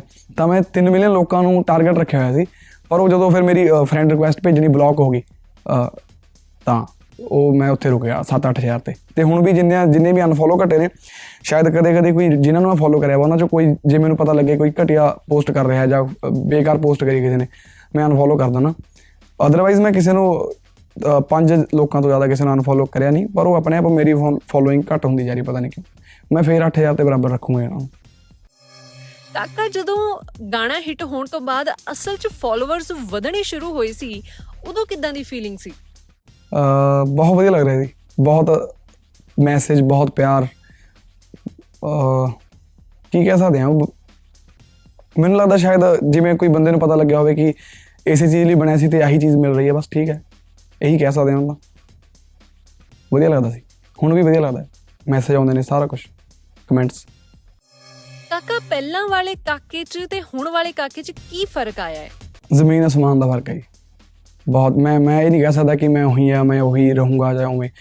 ਮੈਂ ਬਹੁਤ ਬਦਲ ਗਿਆ, ਅਤੇ ਉਹ ਜਿਹੜਾ ਉਹ ਕਹਿ ਲੈਣ ਦੇ ਤੋਂ ਪਹਿਲਾਂ ਜਾਂ ਕਹਿ ਲੈਣ ਦੇ ਟਾਈਮ ਜਿਹਨੇ ਕਹਿ ਲੈਣ ਦੇ ਤੀਜੀ ਸੀਟ ਜਾਂ ਉਹ ਗਾਣੇ ਲਿਖੇ ਨੇ, ਉਹ ਇੱਕ ਮਾਸੂਮ ਬੰਦਾ ਸੀ, ਬਹੁਤ ਸ਼ਰੀਫ, ਬਹੁਤ ਸਾਊ। ਸ਼ਰੀਫ ਤਾਂ ਚਲੋ ਮੈਂ ਹੁਣ ਵੀ ਹਾਂ, ਅਤੇ ਪਰ ਉਹ ਬੰਦੇ ਨੂੰ ਕਿਸੇ ਗੱਲ ਨੂੰ ਨਾ ਨਹੀਂ ਸੀ ਕਹਿਣੀ ਆਉਂਦੀ। ਜੇ ਕੋਈ ਉਹਨੂੰ ਕਹਿ ਰਿਹਾ ਵੀ ਆਹ ਕੰਮ ਕਰਨਾ ਜਾਂ ਉਵੇਂ ਕਰਨਾ, ਆਪਾਂ ਉੱਥੇ ਚੱਲੀਏ ਜਾਂ ਆਹ ਕੰਮ, ਅਤੇ ਹੁਣ ਮੇਰੇ ਮੂੰਹੋਂ ਹਾਂ ਨਹੀਂ ਨਿਕਲਦੀ ਕਿਸੇ ਨੂੰ ਛੇਤੀ। ਹਰ ਬੰਦੇ ਨੂੰ ਮੈਂ ਇਹ ਨਹੀਂ ਕਿ ਸਿਰਫ ਉਹਦੇ ਫਾਇਦੇ ਲਈ ਜਾਂ ਹੈ ਨਾ ਆਪਣੇ ਟਾਈਮ ਦੀ ਕਦਰ ਨਾ ਕਰਨੀ। ਹੁਣ ਮੈਂ ਆਪਣੇ ਟਾਈਮ ਦੀ ਵੈਲਿਊ ਕਰਨੀ ਸਿੱਖ ਗਿਆ ਥੋੜ੍ਹੀ ਜਿਹੀ। ਕਾਕਾ, ਕਹਿ ਲੈਣ ਦੇ ਗਾਣੇ ਤੋਂ ਬਾਅਦ ਗਾਣੇ ਕਰਨ ਵੇਲੇ ਕਿੰਨਾ ਕੁ ਸੋਚਣਾ ਪਿਆ ਸੀ? ਮੈਂ ਤਾਂ ਦੇਖੋ ਮੈਂ ਬਹੁਤ ਘੱਟ ਲਿਖਦਾ ਜੀ, ਅਤੇ ਉਹ ਜਿਹੜੇ ਲਿਖੇ ਹੋਏ ਪਏ ਨੇ ਮੇਰੇ ਕੋਲ ਆਲਰੇਡੀ ਮੈਂ ਉਹੀ ਕਰ ਰਿਹਾ ਹਜੇ ਤੱਕ, ਕਿਉਂਕਿ ਮੈਂ ਅਸਲ 'ਚ ਉਹੀ ਲਿਖ ਸਕਦਾ ਜੋ ਮੈਂ ਸਾਹਮਣੇ ਹੁੰਦਾ ਦੇਖ ਰਿਹਾ ਜਾਂ ਫਿਰ ਓਬਜ਼ਰਵ ਕਰ ਰਿਹਾ, ਜੋ ਮੇਰੀ ਲਾਈਫ 'ਚ ਹੋ ਰਿਹਾ। ਅਤੇ ਹੁਣ ਮਿੱਟੀ ਦੇ ਟਿੱਬੇ ਵੀ ਪੁਰਾਣੇ ਗਾਣੇ 'ਚੋਂ ਹੀ ਆ ਗਿਆ, ਅਤੇ ਕੈਨੇਡਾ ਗੇੜੀ ਵੀ ਪੁਰਾਣਾ ਹੋ ਗਿਆ। ਇਹ ਤੋਂ ਬਾਅਦ ਇੱਕ ਗਾਣਾ ਸ਼ਾਇਦ ਹੋਰ ਪਿਆ ਜਿਹੜਾ ਪੁਰਾਣੇ 'ਚੋਂ, ਅਤੇ ਉਹ ਤੋਂ ਬਾਅਦ ਹੁਣ ਜਿਹੜਾ ਮੈਂ ਨਵਾਂ ਲਿਖਿਆ ਉਹ ਕੰਟੈਂਟ ਆਉਣਾ ਹੁਣ ਸ਼ੁਰੂ ਹੋਊਗਾ। ਅਤੇ ਸਮਝ ਲਓ ਮੇਰੀ ਜ਼ਿੰਦਗੀ ਦਾ ਇੱਕ ਚੈਪਟਰ ਖਤਮ ਹੋ ਗਿਆ, ਅਤੇ ਜਿਹੜਾ ਉਦੋਂ ਦੀ ਲਾਈਫ 'ਚ ਜੋ ਓਬਜ਼ਰਵ ਕਰਿਆ ਮੈਂ, ਤੁਸੀਂ ਸਮਝ ਸਕਦੇ ਹੋ ਕਿ ਆਫਿਸ 'ਚ ਜਾਂਦੇ ਹਾਂ, ਕਾਲਜ 'ਚ ਰਹਿੰਦੇ ਹਾਂ ਜਾਂ ਕਿਤੇ ਵੀ ਜੋ ਓਬਜ਼ਰਵ ਕਰਿਆ ਉਹ ਮੈਂ ਸਮੇਟ ਲਿਆ ਆਪਣੇ ਗਾਣਿਆਂ ਦੇ ਵਿੱਚ। ਅਤੇ ਹੁਣ ਮੇਰੀ ਲਾਈਫ ਜਿਵੇਂ ਚੱਲ ਰਹੀ ਹੈ, ਹੁਣ ਇੱਥੋਂ ਮੈਂ ਕੀ ਕੀ ਦੇਖ ਰਿਹਾ, ਕਿਵੇਂ ਕਿਵੇਂ ਦੇਖ ਰਿਹਾ ਦੁਨੀਆ ਨੂੰ, ਇੱਥੋਂ ਜੋ ਓਬਜ਼ਰਵ ਕਰ ਰਿਹਾ ਉਹਦੇ ਮੁਤਾਬਕ ਲਿਖੇ ਹੋਏ ਗਾਣੇ ਹੁਣ ਆਉਣਗੇ ਜੀ। ਕਾਕਾ, ਵੈਸੇ ਕਿੰਨੇ ਦਿਨ ਹੋ ਗਏ ਕੋਈ ਗਾਣਾ ਲਿਖੇ ਨੂੰ? ਮੈਂ ਲਾਸਟ ਲਿਖਿਆ, ਅਸਲ 'ਚ ਮੈਂ ਲਿਖਦਾ ਵੀ ਨਹੀਂ ਹੁਣ ਤਾਂ। ਮੈਂ ਪਹਿਲਾਂ ਬਾਈਕ 'ਤੇ ਹੁੰਦਾ ਸੀ, ਬਾਈਕ 'ਤੇ ਜਦੋਂ ਹਵਾ ਕੰਨਾਂ 'ਚ ਵੱਜਦੀ ਸੀ ਨਾ ਤਾਂ ਉਹ ਮੇਰੇ ਲਈ ਮਿਊਜ਼ਿਕ ਦਾ ਕੰਮ ਕਰਦੀ ਸੀ, ਅਤੇ ਉਦੋਂ ਵਧੀਆ ਲਿਖ ਹੁੰਦਾ ਸੀ। ਹੁਣ ਗੱਡੀ 'ਚ ਹੁੰਦਾ ਤਾਂ ਹੁਣ ਮੈਂ ਨਵਾਂ ਕੋਈ ਬੀਟ ਲਾ ਕੇ, ਕਿਉਂਕਿ ਬੀਟ ਲਾ ਕੇ ਸਾਰੇ ਆਰਟਿਸਟ ਲਿਖਦੇ ਨੇ ਜਾਂ ਗਾਣੇ ਬਣਾਉਂਦੇ ਨੇ, ਅਤੇ ਉਹ ਮੈਂ ਤੋਂ ਹੁੰਦਾ ਨਹੀਂ, ਪਰ ਮੈਂ ਹੁਣ ਉਵੇਂ ਕਰਨਾ ਸ਼ੁਰੂ ਕਰਿਆ। ਤਾਂ ਹੁਣ ਮੈਂ ਗੱਡੀ 'ਚ ਹੁੰਦਾ ਜਿਵੇਂ ਗਾਣਾ ਬਣਦਾ ਜਾਂਦਾ, ਸ਼ਾਇਦ ਮੈਂ ਵੀ 3-4 ਮਹੀਨੇ ਹੋ ਗਏ ਹੋਣਗੇ ਕੁਛ ਨਵਾਂ ਲਿਖਿਆ, 2 ਮਹੀਨੇ ਹੋ ਗਏ।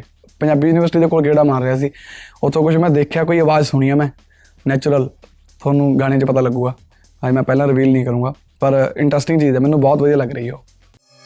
ਕਾਕਾ, ਕੀ ਇਹ ਸੱਚ ਹੈ ਕਿ ਤੁਸੀਂ ਅੱਜ ਵੀ ਕਦੇ-ਕਦੇ ਬਾਈਕ 'ਤੇ ਘੁੰਮਦੇ ਹੋ? ਮੈਂ ਹਾਂਜੀ, ਮੈਨੂੰ ਬਾਈਕ ਦਾ ਬਹੁਤ ਸ਼ੌਂਕ ਆ। ਅਸਲ 'ਚ ਗੱਡੀ ਲੈਣ ਤੋਂ ਪਹਿਲਾਂ ਮੈਂ ਬਾਈਕ ਲੈ ਲਿਆ ਸੀ, ਮੈਨੂੰ ਲੱਗਦਾ ਅਲੱਗ ਸਵਾਦ ਹੈ ਬਾਈ ਜੀ, ਹਵਾ ਵੱਜਦੀ ਕੰਨਾਂ 'ਚ। ਉਹੀ ਇੱਕ ਤਾਂ ਮੈਂ ਤਾਂ ਰਿਲੇਟ ਕਰਦਾ ਉਹਦੇ ਨਾਲ ਜ਼ਿਆਦਾ, ਕਿਉਂਕਿ ਗਾਣੇ ਉੱਥੇ ਮੇਰੇ ਕੋਲੋਂ ਜ਼ਿਆਦਾ ਵਧੀਆ ਬਣਦੇ ਨੇ, ਵਧੀਆ ਲੱਗਦਾ। ਬਸ ਗੱਡੀ ਦੇ ਕੰਪੇਅਰ ਜਦੋਂ ਤੁਸੀਂ ਕਰੋਗੇ ਤਾਂ ਕੰਫਰਟ ਬੇਸ਼ੱਕ ਗੱਡੀ 'ਚ ਹੋਵੇ, ਪਰ ਇੱਕ ਜਿਹੜਾ ਸਵਾਦ ਦੀ ਗੱਲ ਹੁੰਦੀ ਆ, ਸਵਾਦ, ਸ਼ੌਂਕ, ਤਾਂ ਉਹ ਬਾਈਕ ਹੀ ਹੈ। ਮੈਨੂੰ ਹੁਣ ਵੀ ਵਧੀਆ ਲੱਗਦਾ। ਹੁਣ ਵੀ ਮੈਂ ਨਿਕਲਦਾ ਰਹਿਣਾ ਬਾਈਕ 'ਤੇ ਜਦੋਂ ਮੇਰਾ ਟਾਈਮ ਲੱਗੇ, ਜਦੋਂ ਜਲਦੀ ਹੁੰਦੀ ਹੈ ਜਾਂ ਕੁਛ ਵੀ ਮੂਡ ਹੋਵੇ, ਬਾਈਕ ਚੱਕੋ, ਘੁੰਮੋ ਫਿਰੋ, ਐਸ਼ ਕਰੋ। ਕਾਕਾ ਦਾ ਫੇਵਰੇਟ ਕੋਟ ਕਿਹੜਾ ਹੈ? ਬਹੁਤ ਸਾਰੇ ਨੇ, ਮੈਂ ਕੋਟਸ ਬਹੁਤ ਪੜ੍ਹਦਾ ਜੀ। ਅਤੇ ਮੈਨੂੰ ਇੱਕ ਹੁਣ ਜਿਹੜਾ ਮੈਨੂੰ ਮੌਕੇ 'ਤੇ ਤੁਹਾਡੇ ਸਵਾਲ ਤੋਂ ਯਾਦ ਆ ਰਿਹਾ ਉਹ ਇਹੀ ਹੈ ਕਿ ਕਿਸੇ ਨਾਮ ਭੁੱਲ ਗਿਆ ਰਾਈਟਰ ਦਾ ਜਾਂ ਜਿਹਨੇ ਲਿਖਿਆ ਕਿ ਉਹਨੇ ਕਿਹਾ ਕਿ ਕੋਈ ਵੀ ਚੂਹਾ ਕੀ ਕਹਿੰਦੇ ਆਪਾਂ ਪੰਜਾਬੀ 'ਚ ਨਾ, ਜਿਹਦੇ ਵਿੱਚ ਚੂਹਾ ਫਸਾਉਂਦੇ ਆਪਾਂ ਕੜਕੀ ਕਹਿੰਦੇ ਹਾਂ, ਮੇ ਬੀ ਕਈ ਹਿੰਦੀ ਆਡੀਅੰਸ ਸੁਣਦੇ ਨੇ ਚੂਹੇਦਾਨੀ, ਜਿਹਦੇ ਵਿੱਚ ਆਪਾਂ ਚੂਹਾ ਫਸਾਉਂਦੇ ਹਾਂ। ਕੋਈ ਵੀ ਚੂਹਾ ਉਹ ਚੂਹੇਦਾਨੀ ਨਹੀਂ ਬਣਾਊਗਾ, ਹੈ ਨਾ, ਜਿਹਦੇ ਵਿੱਚੋਂ ਚੂਹੇ ਫਸਾਏ ਜਾ ਸਕਣ, ਪਰ ਇਨਸਾਨ ਨੇ ਐਟਮ ਬੰਬ ਬਣਾਏ ਨੇ। ਕਾਕਾ ਜੀ ਅਸਲ 'ਚ ਕੋਈ ਕੈਰੈਕਟਰ ਕਰਨ ਦਾ ਮੌਕਾ ਮਿਲੇ ਤਾਂ ਕਿੱਦਾਂ ਦਾ ਕੈਰੈਕਟਰ ਕਰਨਾ ਚਾਹੋਗੇ? ਮੈਨੂੰ ਅਸਲ 'ਚ ਜਿਵੇਂ ਦਾ ਮੈਂ ਹੈਗਾ, ਕੋਈ ਇਹੋ ਜਿਹਾ ਮੈਂ ਇਹੋ ਜਿਹਾ ਕਿਰਦਾਰ ਨਿਭਾਉਣਾ ਚਾਹੁੰਦਾ। ਮੈਂ ਕੋਈ ਕਹਾਣੀ ਵੀ ਲਿਖਣੀ ਚਾਹੁੰਦਾ ਇਹੋ ਜਿਹੇ ਬੰਦੇ 'ਤੇ ਜਿਹੜਾ ਮੂੰਹ ਤੋਂ ਥੋੜ੍ਹਾ ਜਿਹਾ ਬਦਤਮੀਜ਼ ਹੋਵੇ, ਜਿਹੜਾ ਲਫ਼ਜ਼ਾਂ 'ਚ ਲੋਕਾਂ ਦੀ ਇੱਜ਼ਤ ਨਾ ਕਰਦਾ ਹੋਵੇ, ਜਿਹੜਾ ਗਾਲ ਤੋਂ ਬਿਨਾਂ ਗੱਲ ਨਾ ਕਰਦਾ ਹੋਵੇ, ਪਰ ਉਹ ਜਿਹੜਾ ਹਰੇਕ ਦੀ ਮਦਦ ਕਰਦਾ ਹੋਵੇ, ਜਿਹੜਾ ਸੈਂਸਿਟਿਵ ਹੋਵੇ, ਜਿਹੜਾ ਕਿਸੇ ਨੂੰ ਪਰੇਸ਼ਾਨ ਕਰਕੇ ਰਾਜ਼ੀ ਨਾ ਹੋਵੇ। ਮਸਤ ਮੌਲਾ ਹੋਣਾ ਚਾਹੀਦਾ, ਪਰ ਉਹਦੀ ਜ਼ੁਬਾਨ 'ਚ ਨਾ ਪਤਾ ਲੱਗੇ, ਮਤਲਬ ਉਹਦਾ ਨੇਚਰ ਅਲੱਗ ਹੋਣਾ ਚਾਹੀਦਾ। ਦੇਖਣ ਨੂੰ ਉਹ ਬਿਲਕੁਲ ਬੁਰਾ ਲੱਗਣਾ ਚਾਹੀਦਾ, ਨੈਗੇਟਿਵ ਲੱਗਣਾ ਚਾਹੀਦਾ, ਵਿਲਨ ਲੱਗਣਾ ਚਾਹੀਦਾ, ਪਰ ਉਹਦੇ ਐਕਸ਼ਨਸ ਜੋ ਉਹ ਕਰਦਾ ਉਹ ਹੀਰੋਜ਼ ਵਾਲੇ ਹੋਣੇ ਚਾਹੀਦੇ ਆ। ਉਵੇਂ ਦਾ ਕੁਛ ਕਿਰਦਾਰ ਮੈਂ ਨਿਭਾਉਣਾ ਚਾਹੂੰਗਾ। ਅਤੇ ਬਹੁਤ ਸਾਰੀਆਂ ਸਟੋਰੀਜ਼ ਜਿਹੜੀਆਂ ਮੈਨੂੰ ਪ੍ਰਭਾਵਿਤ ਕਰਦੀਆਂ ਨੇ, ਜਿਵੇਂ 3 Idiot ਦੀ ਸਟੋਰੀ ਹੈ, ਉਹਨੇ ਮੈਨੂੰ ਥੋੜ੍ਹਾ ਜਿਹਾ ਪ੍ਰਭਾਵਿਤ ਕਰਿਆ, ਥੋੜ੍ਹਾ ਜਿਹਾ ਨਹੀਂ ਕਾਫੀ। ਕਾਕਟੇਲ ਮੂਵੀ ਹੈ ਸ਼ਾਇਦ ਇੱਕ, ਉਹ ਬਹੁਤ ਵਧੀਆ ਲਿਖੀ ਹੋਈ ਆ ਉਹ PK, ਤਾਂ ਆਮਿਰ ਖਾਨ ਦਾ ਫੈਨ ਹਾਂ ਮੈਂ। ਅਤੇ ਹੋਰ ਕਾਫੀ ਸਾਰੀ ਮੂਵੀਜ਼। ਕਾਕਾ ਜਦੋਂ ਹਿੱਟ ਹੋਣ ਤੋਂ ਬਾਅਦ ਸਭ ਤੋਂ ਪਹਿਲਾ ਸ਼ੋਅ ਲਾਇਆ ਸੀ ਤੇ ਉਦੋਂ ਕਿੱਦਾਂ ਦਾ ਫੀਲ ਹੋ ਰਿਹਾ ਸੀ? ਨਹੀਂ, ਮੈਂ ਉਹਦਾ ਕੁਛ ਮੈਨੂੰ ਵਧੀਆ ਲੱਗਿਆ, ਐਂ ਨਹੀਂ ਕਹਿ ਸਕਦਾ ਕਿ ਬੁਰਾ ਲੱਗਿਆ, ਜਾਂ ਮੈਨੂੰ ਲੱਗਿਆ ਤਾਂ ਬਹੁਤ ਵਧੀਆ, ਪਰ ਉਹ ਫੀਲ ਐਕਚੁਅਲੀ ਮੈਂ ਲੈ ਚੁੱਕਿਆ। ਜਦੋਂ ਮੈਂ ਕਾਲਜ ਦੇ ਵਿੱਚ ਜਾਂਦਾ ਸੀ ਤਾਂ ਮੈਨੂੰ ਉਹੀ ਫੀਲ ਆਉਂਦੀ ਸੀ। ਕਾਲਜ ਦੇ ਜਦੋਂ ਸਟੇਜ 'ਤੇ ਚੜ੍ਹਨਾ, ਮੈਂ ਕਾਲਜ ਦੇ ਵਿੱਚ ਕੋਈ ਫੰਕਸ਼ਨ ਮਿਸ ਨਹੀਂ ਕਰਿਆ, ਹਰੇਕ ਫੰਕਸ਼ਨ 'ਤੇ ਮੈਂ ਗਾਣਾ ਗਾਉਣਾ ਹੀ ਹੁੰਦਾ ਸੀ। ਤਾਂ ਉਦੋਂ ਵੀ ਮੇਰੇ ਦੋਸਤ ਪੂਰਾ ਬੂਸਟ ਅਪ ਕਰਕੇ ਰੱਖਦੇ ਸੀ ਮੈਨੂੰ ਕਿ ਕਾਕਾ ਕਾਕਾ ਕਾਕਾ। ਕੁਛ ਜਿਹੜੇ ਲੋਕ ਨਵੇਂ ਸੁਣਦੇ ਸੀ ਉੱਥੇ ਵੀ ਉਦੋਂ ਵੀ ਤਾੜੀਆਂ, ਸੀਟੀਆਂ, ਕੁੱਕਾਂ ਵੱਜ ਜਾਂਦੀਆਂ ਸੀ। ਤਾਂ ਉਹ ਸਿਮਿਲਰ ਜਿਹੀ ਹੈ ਕਾਇੰਡ ਆਫ, ਮਤਲਬ ਆਡੀਅੰਸ ਤਾਂ ਆਡੀਅੰਸ ਹੈ ਨਾ, ਚਾਹੇ ਉਹ ਉਦੋਂ ਦੀ ਹੋਵੇ ਜਦੋਂ ਮੈਨੂੰ ਕੋਈ ਜਾਣਦਾ ਨਹੀਂ ਸੀ, ਚਾਹੇ ਕੋਈ ਹੁਣ ਦੀ ਹੈ। ਉਹ ਮੇ ਵੀ ਜ਼ਿਆਦਾ ਸੱਚੀ ਹੋਵੇ ਕਿਉਂਕਿ ਉਹ ਮੇਰੇ ਨਾਮ ਨੂੰ ਲੈ ਕੇ ਪ੍ਰਭਾਵਿਤ ਨਹੀਂ ਹੋਏ, ਉਹਨਾਂ ਨੇ ਆਵਾਜ਼ ਦੇਖੀ ਜਾਂ ਲਿਰਿਕਸ ਸੁਣੇ। ਹੁਣ ਵਾਲਾ ਤਾਂ ਫਿਰ ਵੀ ਤਾਮਾ ਜਾਮਾ ਦੇਖ ਲੈਂਦਾ ਅਗਲਾ ਵੀ, ਹਾਂ ਵੀ ਸਾਰਾ ਕੁਛ ਨਾ ਕੁਛ ਫਰਕ ਪੈ ਜਾਂਦਾ। ਕਾਕਾ ਇੰਡਸਟਰੀ 'ਚ ਆਪਣੇ ਆਪ ਨੂੰ ਸੋਹਣਾ ਦਿਖਾਉਣ ਦੀ ਕੋਸ਼ਿਸ਼ ਹਰ ਆਰਟਿਸਟ ਕਰਦਾ ਹੈ, ਪਰ ਤੁਸੀਂ ਆਪਣੇ ਆਪ ਨੂੰ ਉਹੀ ਦਿਖਾਉਂਦੇ ਹੋ ਜੋ ਤੁਸੀਂ ਹੋ, ਇਸ ਬਾਰੇ ਕੀ ਕਹਿਣਾ ਤੁਹਾਡਾ? ਮੇਕਅਪ ਦੇ ਮੈਂ ਉਦੋਂ ਤੱਕ ਹੱਕ 'ਚ ਸਿਰਫ ਜਦੋਂ ਤੁਸੀਂ ਆਪਣੀ ਇੱਕ ਟੈਂਪਰੇਰੀ ਚੀਜ਼, ਕੋਈ ਤੁਹਾਡੇ 'ਚ ਫਾਲਟ ਆ ਗਿਆ ਨਾ, ਤੁਹਾਡੇ ਪਿੰਪਲ ਹੋ ਗਿਆ ਕੋਈ, ਜਾਂ ਤੁਹਾਡੇ ਕੋਈ ਸੱਟ ਦਾ ਨਿਸ਼ਾਨ ਆ, ਉਹਨੂੰ ਛੁਪਾਉਣਾ ਤੁਸੀਂ ਨੇ, ਤਾਂ ਮੇਕਅਪ ਵਧੀਆ ਚੀਜ਼ ਹੈ। ਪਰ ਜੇ ਤੁਸੀਂ ਅਸਲ 'ਚ ਕੁਝ ਹੋਰ ਹੋ ਅਤੇ ਆਪਣੇ ਉੱਪਰ ਤੁਸੀਂ ਲਿਪਾਈ ਪੁਚਾਈ ਕਰਕੇ ਤੁਸੀਂ ਕੁਛ ਹੋਰ ਬਣਨ ਦੀ ਕੋਸ਼ਿਸ਼ ਕਰ ਰਹੇ ਹੋ, ਤਾਂ ਆਪਣੇ ਆਪ ਨੂੰ ਤੁਸੀਂ ਕੁਛ ਹੋਰ ਬਣਾ ਕੇ ਖੁਸ਼ ਹੋ, ਅਤੇ ਤੁਸੀਂ ਜੋ ਰੀਅਲ 'ਚ ਹੈਗੇ ਹੋ ਉਹ ਤੋਂ ਤੁਸੀਂ ਨਾ ਖੁਸ਼ ਹੋ, ਤਾਂ ਇਹਦਾ ਮਤਲਬ ਸਿਰਫ ਤੁਹਾਡੇ ਚਿਹਰੇ 'ਚ ਪ੍ਰੋਬਲਮ ਨਹੀਂ, ਤੁਹਾਡੇ ਤਾਂ ਸਿਰਫ ਦਿਮਾਗ 'ਚ ਇੰਨੀ ਕੁ ਪ੍ਰੋਬਲਮ ਆ ਕਿ ਤੁਸੀਂ ਆਪਣੇ ਆਪ ਨੂੰ ਪਿਆਰ ਨਹੀਂ ਕਰ ਸਕਦੇ ਜੋ ਓਰੀਜਨਲ ਚੀਜ਼ ਆ, ਹੈ ਨਾ। ਅਤੇ ਮੈਨੂੰ ਰੰਗ ਤੋਂ ਆਪਣੇ ਤੋਂ ਕਦੇ ਦਿੱਕਤ ਨਹੀਂ ਹੋਈ। ਜਦੋਂ ਮੈਂ ਆਪਣੇ ਆਪ ਨੂੰ ਦੇਖਦਾ ਸ਼ੀਸ਼ਾ, ਮੈਨੂੰ ਲੱਗਦਾ ਮੈਂ ਕੋਈ ਕੁੜੀ ਇੰਨੀ ਦੇਰ ਨਹੀਂ ਦੇਖੀ, ਜਾਂ ਕੋਈ ਵੀ ਖੂਬਸੂਰਤ ਚੀਜ਼ ਇੰਨੀ ਦੇਰ ਨਹੀਂ ਦੇਖੀ ਹੋਊਗੀ ਜਿੰਨੀ ਦੇਰ ਮੈਂ ਸ਼ੀਸ਼ਾ ਦੇਖਿਆ। ਮੈਂ ਕਈ ਵਾਰੀ 1-1 ਘੰਟਾ 2-2 ਘੰਟੇ ਸ਼ੀਸ਼ੇ ਸਾਹਮਣੇ ਖੜ੍ਹ ਜਾਂਦਾ, ਕਈ ਵਾਰ ਫੋਰ ਐਗਜ਼ਾਮਪਲ ਗਾ ਵੀ ਰਿਹਾ, ਕਈ ਵਾਰ ਨਹੀਂ ਵੀ ਗਾ ਰਿਹਾ, ਕੁਝ ਵੀ ਨਹੀਂ ਕਰ ਰਿਹਾ, ਸਿਰਫ ਦੇਖੀ ਜਾਣਾ। ਮੈਨੂੰ ਮੇਰਾ ਆਪਣਾ ਆਪ ਬਹੁਤ ਜ਼ਿਆਦਾ ਪਸੰਦ ਆ, ਮੈਂ ਆਪਣੇ ਆਪ ਨੂੰ ਬਹੁਤ ਪਿਆਰ ਕਰਦਾ ਅਤੇ ਮੈਨੂੰ ਮੇਰਾ ਰੰਗ ਬਹੁਤ ਪਸੰਦ ਆ। ਤਾਂ ਇਸ ਲਈ ਮੈਂ ਜਦੋਂ ਸ਼ੁਰੂ 'ਚ ਮੈਨੂੰ ਬਹੁਤ ਦਿੱਕਤ ਆਈ ਕਿਉਂਕਿ ਜਦੋਂ ਵੀਡੀਓ ਦੇ ਵਿੱਚ ਮੈਂ ਖੁਦ ਆਉਣਾ ਸੀ ਨਾ, ਕੋਈ ਹੋਰ ਮਾਡਲ ਨਾ ਆਵੇ, ਕਿਉਂਕਿ ਜਦੋਂ ਬੰਦਾ ਜੇ ਬੈਕ ਸਟੇਜ 'ਤੇ ਗਾਈ ਜਾਵੇ, ਪਲੇਅਬੈਕ ਸਿੰਗਰ ਬਣ ਕੇ ਰਹਿ ਜਾਂਦਾ, ਅਤੇ ਉਹਨੂੰ ਉਹ ਆਊਟਪੁੱਟ ਨਹੀਂ ਮਿਲਦੀ ਜੋ ਉਹ ਲੈ ਸਕਦਾ ਅਸਲ 'ਚ। ਤਾਂ ਜੇ ਮੈਂ ਖੁਦ ਸਾਹਮਣੇ ਆਉਣਾ ਸੀ ਤਾਂ ਮੈਨੂੰ ਆਪਣੇ ਆਪ ਨੂੰ ਰੀਅਲ ਵੀ ਰੱਖਣਾ ਸੀ, ਹੈ ਨਾ। ਤਾਂ ਉਦੋਂ ਦਿੱਕਤ ਇਹ ਆ ਰਹੀ ਸੀ ਕਿ ਬਾਕੀ ਸੋਸਾਇਟੀ ਜਾਂ ਬਾਕੀ ਮਿਊਜ਼ਿਕ ਡਾਇਰੈਕਟਰ ਜਾਂ ਮਿਊਜ਼ਿਕ ਨਹੀਂ ਹੋ ਵੀਡੀਓ ਡਾਇਰੈਕਟਰਸ ਉਵੇਂ ਸੋਚ ਨਹੀਂ ਸਕੇ ਜਿਵੇਂ ਮੈਂ ਸੋਚਦਾ ਸੀ। ਉਹਨਾਂ ਦੀ ਪ੍ਰਟੈਂਸ਼ਨ, ਉਹਨਾਂ ਦਾ ਫੋਕਸ ਰਹਿੰਦਾ ਸੀ ਕਿ ਮੇਕਅਪ ਕਰ ਦਿੱਤਾ ਜਾਵੇ, ਜਾਂ ਉਹਨਾਂ ਨੂੰ ਇਹ ਲੱਗਦਾ ਸੀ ਸ਼ਾਇਦ ਮੇ ਵੀ ਸਾਡੀ ਇਨਸਲਟ ਹੋਊਗੀ ਜੇ ਅਸੀਂ ਇਹਨੂੰ ਐਜ਼ ਆ ਲੀਡ 'ਤੇ ਲੈ ਕੇ ਆਵਾਂਗੇ, ਹੈ ਨਾ, ਐਕਟਰ ਦੇ ਵਿੱਚ। ਅਤੇ ਮੈਨੂੰ ਨਹੀਂ ਕਦੇ ਮੇਰੇ 'ਚ ਕੋਈ ਉਵੇਂ ਫੇਸ਼ੀਅਲ ਜਾਂ ਕੋਈ ਬਾਡੀ ਲਈ ਕੋਈ ਦਿੱਕਤ ਨਹੀਂ ਦਿਖੀ ਮੈਨੂੰ ਮੇਰੇ 'ਚ। ਮੈਨੂੰ ਮੇਰਾ ਹੀਰੋ ਲੱਗਦਾ ਮੈਂ, ਅਤੇ ਪਹਿਲੇ ਨੰਬਰ 'ਤੇ ਬਾਪ ਮੇਰਾ, ਪਾਪਾ ਮੇਰਾ ਮੈਨੂੰ ਹੀਰੋ ਲੱਗਦਾ। ਦੂਏ ਨੰਬਰ 'ਤੇ ਮੈਂ ਬਹੁਤ ਵਧੀਆ ਲੱਗਦਾ। ਅਤੇ ਮੈਂ ਉਹੀ ਚਾਹੁੰਦਾ ਵੀ ਹਰ ਬੰਦਾ ਆਪਣੇ ਆਪ ਨੂੰ ਪਿਆਰ ਕਰੇ, ਜਿਹੋ ਜਿਹੀ ਤੁਹਾਡੀ ਬੋਡੀ ਟਾਈਪ ਹੈ, ਜਿਹੋ ਜਿਹੇ ਤੁਸੀਂ ਹੈਗੇ ਹੋ। ਜੇ ਤੁਸੀਂ ਬਹੁਤ ਜ਼ਿਆਦਾ ਮੋਟੇ ਹੋ, ਤੁਸੀਂ ਪਤਲੇ ਨਹੀਂ ਹੋ ਸਕਦੇ, ਤਾਂ ਤੁਸੀਂ ਆਪਣੇ ਮੋਟਾਪੇ ਨੂੰ ਪਿਆਰ ਕਰਨਾ ਸ਼ੁਰੂ ਕਰ ਦਿਓ, ਕੋਈ ਚੱਕਰ ਨਹੀਂ ਗਾ। ਪਰ ਜੇ ਤੁਹਾਨੂੰ ਲੱਗਦਾ ਕਿ ਤੁਸੀਂ ਉਹਦੇ ਨਾਲ ਬਿਮਾਰੀਆਂ ਨੂੰ ਬੁਲਾ ਰਹੇ ਹੋ, ਸੱਦਾ ਦੇ ਰਹੇ ਹੋ, ਤਾਂ ਤੁਹਾਨੂੰ ਓਬਵੀਅਸਲੀ ਤੁਹਾਨੂੰ ਕੁਛ ਨਾ ਕੁਛ ਕਰਨਾ ਚਾਹੀਦਾ। ਕਾਕਾ, ਤੁਹਾਡਾ ਫੇਵਰੇਟ ਫੂਡ ਕਿਹੜਾ ਹੈ? ਬਸ ਟੇਸਟ ਵਧੀਆ ਹੋਣਾ ਚਾਹੀਦਾ ਜੀ, ਜਿਹੜੀ ਮਰਜ਼ੀ ਚੀਜ਼ ਹੋਵੇ। ਮੈਂ ਖਾਣ ਪੀਣ ਲਈ ਇੰਨਾ ਚੂਜ਼ੀ ਨਹੀਂ ਹੈਗਾ। ਅਸਲ 'ਚ ਮੈਂ ਕਈ ਵਾਰ ਭੁੱਲ ਵੀ ਜਾਂਦਾ। ਮੈਨੂੰ ਮੇਰੇ ਦੋਸਤ ਦੱਸਦੇ ਨੇ ਕਿ ਤੈਨੂੰ ਗੁੱਸਾ ਆ ਰਿਹਾ, ਹੁਣ ਤੂੰ ਚਿੜਚਿੜਾ ਹੋ ਗਿਆ, ਹੁਣ ਤੂੰ ਸਾਡੇ ਨਾਲ ਭੱਜ ਪੈ ਰਿਹਾ, ਸਾਨੂੰ ਤਾਂ ਤੈਨੂੰ ਭੁੱਖ ਲੱਗੀ ਹੋਈ ਆ। ਭੁੱਲ ਜਾਂਦਾ ਮੈਂ ਰੋਟੀ ਖਾਣੀ ਵੀ, ਭੁੱਲ ਜਾਂਦਾ ਕਈ ਵਾਰੀ। ਮੇਰੇ ਨੂੰ ਭੁੱਲਣ ਦੀ ਬਹੁਤ ਬੜੀ ਬਿਮਾਰੀ ਹੋ ਚੁੱਕੀ ਹੈ ਇਸ ਟਾਈਮ। ਕਾਕਾ, ਤੁਹਾਡੇ ਉਹ ਯਾਰ ਜੋ ਪਹਿਲੀਆਂ ਤੋਂ ਨਾਲ ਨੇ? ਰਘਵੀਰ ਹੈ, ਗਿੰਦੀ ਹੈ, ਗੁਰਵਿੰਦਰ ਤੇ ਵਿਕਰਮ ਹੈ, ਵਿੱਕੀ, ਹੋਰ ਬਹੁਤ ਸਾਰੇ ਨੇ ਬਾਈ। ਫਿਰ ਐਂ ਹੁੰਦਾ ਵੀ ਇੱਕ ਦਾ ਨਾਮ ਲੈ ਦਈਏ ਤਾਂ ਦੂਆ ਗੁੱਸੇ ਹੋ ਸਕਦਾ। ਸਾਰਿਆਂ ਦੇ ਨਾਮ ਮੈਂ ਲੈਣੇ ਵੀ ਨਹੀਂ ਚਾਹੁੰਦਾ ਮੈਂ, ਕਿਉਂਕਿ ਕੁਛ ਦੋਸਤ ਆਪਣੇ ਪਬਲਿਕ ਕਰ ਰੱਖੇ ਨੇ, ਜਿਵੇਂ ਕਰਨ ਨੰਬਰ ਸਰੀਆ ਮੈਂ ਲੋਕਾਂ ਸਾਹਮਣੇ ਸਾਰਿਆਂ ਸਾਹਮਣੇ ਲੈ ਆਉਂਦਾ, ਹੈ ਨਾ। ਰਘਵੀਰ ਨੂੰ ਸਾਰੀ ਦੁਨੀਆ ਜਾਣਦੀ ਆ, ਜਿੰਨੇ ਵੀ ਮਤਲਬ ਸਾਰੀ ਦੁਨੀਆ ਨਹੀਂ, ਮਤਲਬ ਜਿੰਨੇ ਮੇਰੀ ਦੁਨੀਆ ਜਿਹੜੀ ਉਹ ਜਾਣਦੀ ਆ। ਗਿੰਦੀ ਨੂੰ ਵੀ ਸਾਰੇ ਜਾਣਦੇ ਨੇ ਕਿ ਮੇਰਾ ਦੋਸਤ ਹੈ। ਅਤੇ ਕੁਛ ਦੋਸਤ ਮੈਂ ਜਾਣ ਬੁੱਝ ਕੇ ਗੁਪਤ ਰੱਖੇ ਹੋਏ ਨੇ, ਤਾਂ ਕਿ ਜਦੋਂ ਮੈਂ ਮਾਰਕੀਟ 'ਚ ਨਿਕਲਾਂ ਤਾਂ ਉਹਨੂੰ ਭੇਜਾਂ ਤਾਂ ਕਿਸੇ ਨੂੰ ਪਤਾ ਨਹੀਂ ਲੱਗੇ ਕਾਕਾ ਵੀ ਨੇੜੇ ਤੇੜੇ ਹੋਊਗਾ। ਤਾਂ ਹੋਰ ਵੀ ਕਈ ਸਾਰੇ ਰੀਜ਼ਨ ਨੇ ਜਿਨ੍ਹਾਂ ਕਰਕੇ ਮੈਂ ਆਪਣੇ ਦੋਸਤ ਲੁਕੋ ਕੇ ਰੱਖਣਾ ਚਾਹੁੰਦਾ, ਕੁਛ ਸਾਰੇ, ਬਹੁਤ ਸਾਰੇ। ਪਰ ਮੇਰੇ ਦੋਸਤ ਮੈਂ ਟੋਟਲ 10 ਤੋਂ ਘੱਟ ਗਿਣਤੀ ਉਹਨਾਂ ਦੀ, ਅਸਲ 'ਚ 7 ਤੋਂ ਵੀ ਘੱਟ ਆ ਗਿਣਤੀ, ਅਤੇ ਉਨੇ ਕੀ ਨੇ ਪਰ ਉਹ ਵਧੀਆ ਨੇ। @ ਘਰ ਦਾ ਛੋਟਾ ਕਾਕਾ ਪੁੱਛ ਰਿਹਾ ਹੈ, ਕਾਕਾ ਭਾਜੀ ਮੈਂ ਆਪਣੇ ਵਿਆਹ 'ਚ ਤੁਹਾਡਾ ਸ਼ੋਅ ਲਵਾ ਕੇ ਤੁਹਾਡੀ ਐਜ਼ ਏ ਭਰਾ ਮਿਲਣੀ ਵੀ ਕਰਵਾਉਣੀ ਚਾਹੁੰਦਾ, ਕੀ ਤੁਸੀਂ ਪਹੁੰਚੋਗੇ ਵਿਆਹ 'ਤੇ? ਮੈਨੂੰ ਅਸਲ 'ਚ ਹੁਣ ਦੇਖੋ ਇੱਥੇ ਇਸ ਸਵਾਲ ਤੋਂ ਇੰਨੀ ਲੰਬੀ ਗੱਲ ਉਧੜੂਗੀ ਕਿ ਮੈਂ ਸੁਸਾਇਟੀ ਦੇ ਵਿੱਚ ਘੁਲਿਆ ਮਿਲਿਆ ਬਹੁਤ ਘੱਟ ਹਾਂ। ਮੈਂ ਬਹੁਤ ਘੱਟ ਵਿਆਹ ਦੇਖੇ ਨੇ ਅਤੇ ਮੈਨੂੰ ਵਿਆਹਾਂ ਦੇ ਵਿੱਚ ਜਿਹੜੀਆਂ ਮਿਲਣੀਆਂ ਹੁੰਦੀਆਂ ਰਸਮ ਰਿਵਾਜ਼, ਮੈਨੂੰ ਇਹਨਾਂ 'ਚੋਂ ਕੱਖ ਨਹੀਂ ਪਤਾ, ਕੁਛ ਵੀ ਨਹੀਂ ਪਤਾ ਕੀ ਹੁੰਦਾ ਕੀ ਨਹੀਂ, ਅਤੇ ਨਾ ਮੈਂ ਪਤਾ ਕਰਨਾ ਚਾਹੁੰਦਾ। ਵਿਆਹ ਨੂੰ ਅਵੋਇਡ ਕਰਦਾ, ਵਿਆਹ ਦੇ ਸ਼ੋਜ਼ ਨਹੀਂ ਲਗਾਉਂਦਾ ਮੈਂ, ਸਿਰਫ ਸਾਫ਼ ਮਨਾ ਕਰਿਆ ਹੈ ਕਿ ਮੈਂ ਵਿਆਹ ਦੇ ਸ਼ੋਅ ਨਹੀਂ ਲਗਾਉਂਗਾ। ਅਤੇ ਇੱਕ ਵੀ ਸਿਰਫ ਮੈਂ ਕਰਕੇ ਦੇਖਣਾ ਚਾਹੁੰਦਾ, ਕਿਉਂਕਿ ਮੈਂ ਇਗਨੋਰ ਨਹੀਂ ਕਰਨਾ ਚਾਹੁੰਦਾ ਕਿ ਹਾਂ ਵੀ ਇਹ ਕੰਮ ਮੈਂ ਕਦੇ ਨਹੀਂ ਕਰਿਆ, ਕੋਈ ਇਹੋ ਜਿਹੀ ਗੱਲ ਨਾ ਹੀ ਹੋਵੇ। ਤਾਂ ਮੈਂ ਵਿਆਹ ਦਾ ਸ਼ੋਅ ਵੀ ਸਿਰਫ ਇੱਕ ਲਾ ਕੇ ਦੇਖੂੰਗਾ, ਉਹ ਤੋਂ ਬਾਅਦ ਕੋਈ ਨਹੀਂ ਲਾਊਂਗਾ। ਕੋਈ ਵੀ ਮੈਨੂੰ ਵਧੀਆ ਜਿਹਾ ਜਿਹੜਾ ਵੀ ਮੈਨੂੰ ਠੀਕ ਲੱਗਿਆ ਉਹ ਲਾਊਂਗਾ। ਅਤੇ ਵਿਆਹ 'ਚ ਬਾਈ ਤੁਸੀਂ ਦੇਖ ਲਓ, ਹੁਣ ਤੁਸੀਂ ਨੰਬਰ ਲਾ ਕੇ ਰੱਖੋ ਆਪਣਾ, ਜਿਹੜੇ ਨੰਬਰ ਲੱਗੇ ਹੋਏ ਨੇ ਉਹਨਾਂ 'ਚੋਂ ਇੱਕ ਚੁਣ ਲਾਂਗੇ ਕੋਈ ਨਾ ਕੋਈ। ਜੇ ਲੋਟਰੀ ਤੁਹਾਡੀ ਲੱਗ ਗਈ ਆ ਜਾਵਾਂਗੇ ਤੁਹਾਡੇ ਵਿਆਹ 'ਚ, ਮਿਲਣੀ ਵੀ ਤੁਸੀਂ ਦੱਸ ਦਿਓ ਮੈਨੂੰ ਕੀ ਹੁੰਦੀ ਹੈ ਫਿਰ। @ ਸਿੰਗਰ ਰਿੰਪੀ ਪੁੱਛ ਰਹੇ ਨੇ, ਕਾਕੇ ਵੀਰੇ ਕਹਿ ਲੈਣ ਦੇ ਗਾਣੇ ਤੋਂ ਬਾਅਦ ਮੈਂ ਬਹਿ ਲੈਣ 'ਤੇ ਗਾਣਾ ਬਣਾਇਆ, ਕੀ ਤੁਸੀਂ ਕੋਲੈਬੋਰੇਟ ਕਰੋਗੇ? ਬਾਈ ਤੁਸੀਂ ਇਕੱਲੇ ਹੀ ਬੈਠੋ ਬਾਈ ਜੀ, ਤੁਹਾਡੀ ਬਹਿ ਜਾ ਹੋ ਜਾਣੀ ਆ। ਮੈਂ ਸਿਰਫ ਕੁਛ ਲੋਕਾਂ ਨਾਲ ਬਹਿਣਾ।